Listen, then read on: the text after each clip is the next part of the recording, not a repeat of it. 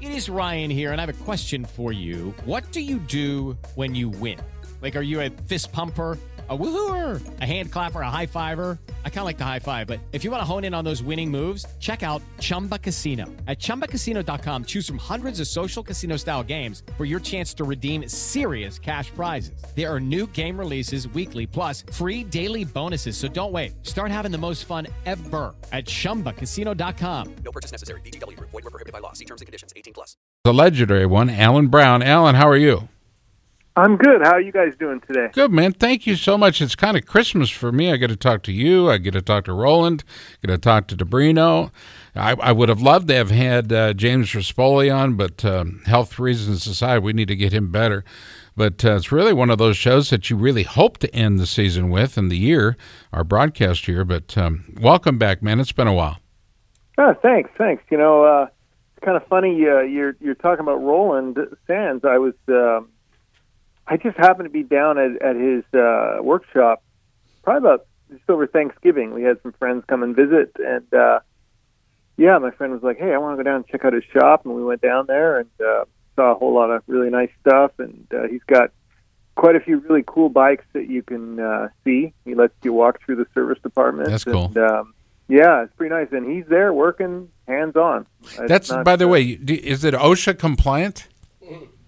I Do- Do you have to wear a hard hat? I don't even know. there was no hard hat. I didn't. Uh, I didn't feel like there was anything dangerous. So Okay. yeah. Well, that's Yeah. good. They did have they did have Pastrana's uh, bike there on display out uh, in the showroom, which was kind of cool. The one he did the uh, the Evel Knievel jumps. Caesar's on. Palace jumps. Yeah, You're talking about that Indian, right? the Indian. Yeah. What was it? Yeah. Three inches or four inches of travel? That that's all? I mean, it was minimal compared to what he is normally used to on a dirt bike, and you know when he does tricks and jumps and whatnot. But uh, Yeah, it was. It was. Uh, I mean, it's it's it's pretty cool. how about what Pastrana and others have done for the good folks of um, of uh, Puerto Rico? I thought that was a very generous thing to do for for Travis and company to get down there and really dig in and help people, raising money by the way, and they raised a lot of it. But um, that's the type of thing you know you you get surprised by a guy like Travis Pastrana, yeah. Yeah, he's. Uh, I, it, I mean, I've seen a bunch of posts that they put up, and it looks like they're really following through on everything they promised to do, and uh, they raised some money, and I think they're down there having a good time and um, trying to give back a little bit. Let's go to TW. Adam Levine, normally scheduled for this particular part of the program from Maroon 5. We'll go to Tony Wink instead. Tony? Thanks, Scott. You're welcome. Um, Alan, you uh, you and I are, are good buds, but we haven't spoken in, in a while. Uh, just texting back and forth a little bit, but I did see something, some sort of a post. You're you're uh, from one of the magazines, and they were talking about you were sitting there on some bike and you're getting ready to climb some hill, and I had to comment. I think he's scared of climbing hills, but um, I don't know if you saw that, but I, I got a kick out of it, and they probably didn't understand what it was all about. But what is your job? What is your role now? You're you're I know you're doing some testing uh, for some of the magazines or a magazine or or something. What are you doing? Yeah, I mean, I've um, I'm still doing some racing stuff with a Yamaha team in Canada, which is a lot of fun. Um, kind of a, a more relaxed, laid back schedule. So uh, so for for people that don't know, Alan, you you've managed you know most notably to me would be Moto Triple X because that was your team. You ran it for a long time, and you you were integral in the Tylib team. You uh, ran the Star Yamaha team, and I, I don't know what other ones, but you've you're knee deep in motocross, and and so you uh, you really know what you're doing. So I, teams. So when you say you work with a team, what are you doing? Are you are you managing? Or are you are you helping develop bikes or what? I'm, I'm more um, mostly technical technical stuff, engines, um, bike setup, working in, at the race on race day. Yeah, um, the management's actually uh, it's it's owned by a good friend of mine that I grew up with racing, um, and uh, he's he's got actually a riding school up there. Um, they got a they got a riding school program with Yamaha, and um, yeah, he's an ex racer also, and and he's like I want to have a race team, so he's got a race team, and uh, so yeah, it's technical stuff mostly. Uh, kind of nice. I don't have to worry about the bills and the money coming in and out. I just uh, just you know try and make get the riders happy and win some races. Tony, that sounds familiar. Uh, you're still pretty much ignoring the bills when they come in, or are you going ahead and paying them now? Well, funny you should mention that. Eh? Uh, If the check is still in the mail, he wasn't lying. Has the, has the court made a ruling yet, or is that Uh, still? the check's in the that's mail. a funny story. So, uh, besides the the race team stuff, you're what are you doing with the magazines? Yeah, most recently I, I linked up with uh, with the guys at Dirt Rider magazine uh, a few years ago, and just you know I've, I've been riding. I tried to give myself more time to go ride dirt bikes because I mean that's what I grew up doing, and we all love doing it. I know you like riding, Tony. So, um, and just doing doing some technical stories for them, and then doing some uh, on the bike stories, and it's it's quickly grown into really a lot of riding and, and just testing products and giving feedback and uh, you know I think I'm a good um, you know I think I'm in, in a good demographic of guys who just like to ride their dirt bikes you know and I, I'll ride motocross I'll ride enduro I'll ride anywhere I just like riding my dirt bike so Here, here's why I uh, think you're relevant. A couple of reasons. One, you really know what you're talking about. You're a good rider, but you but as far as setup goes, you really know what's going on. You're a good rider, and unfortunately, the motorcycles are so expensive.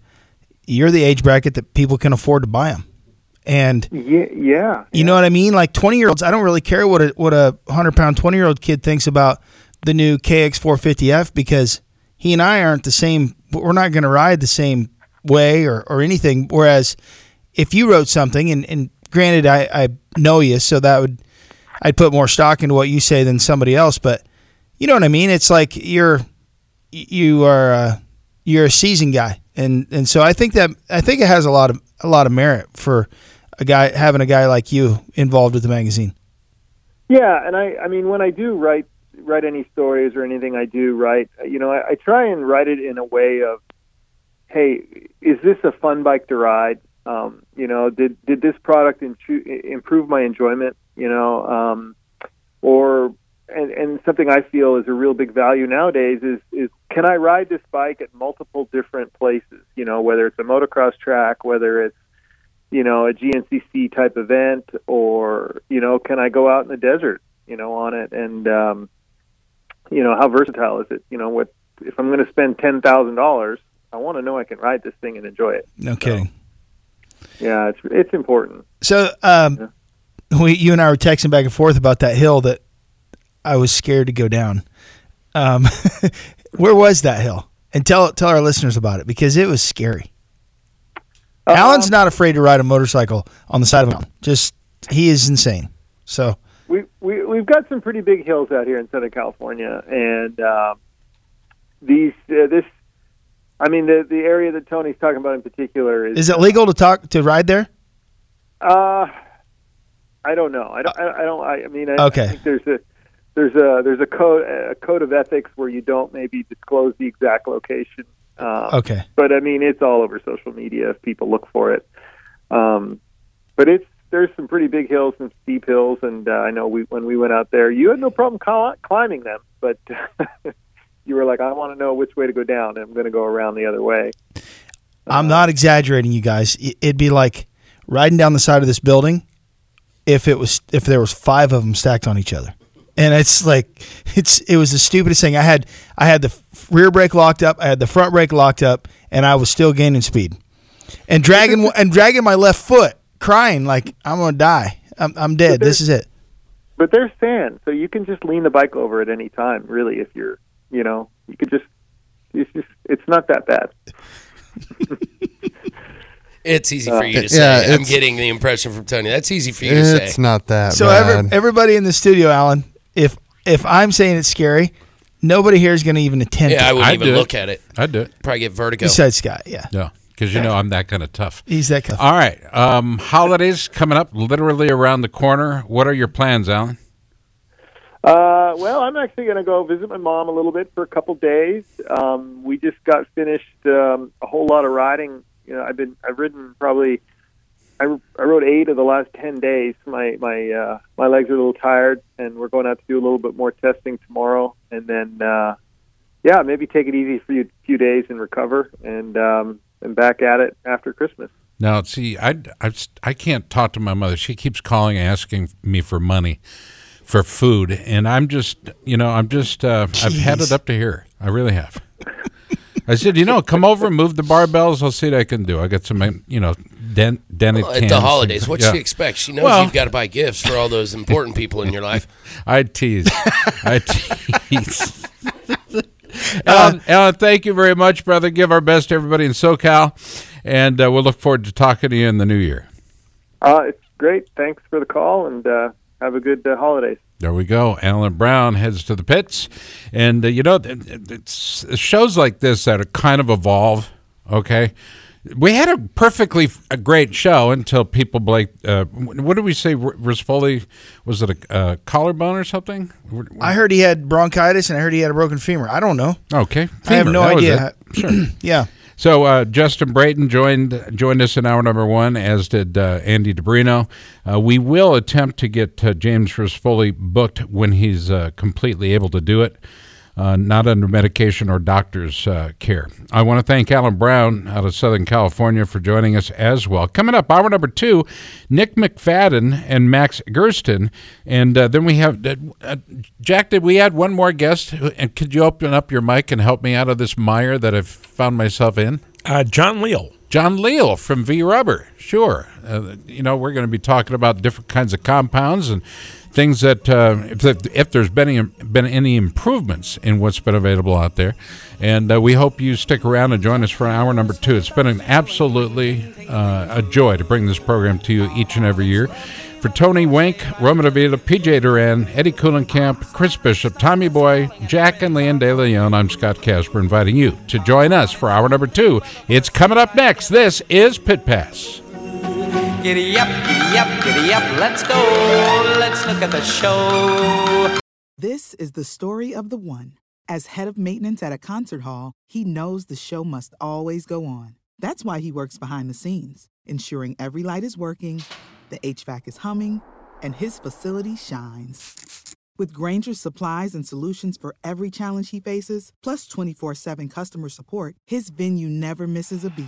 Call clickgrainger.com or just stop by. Grainger, for the ones who get it done.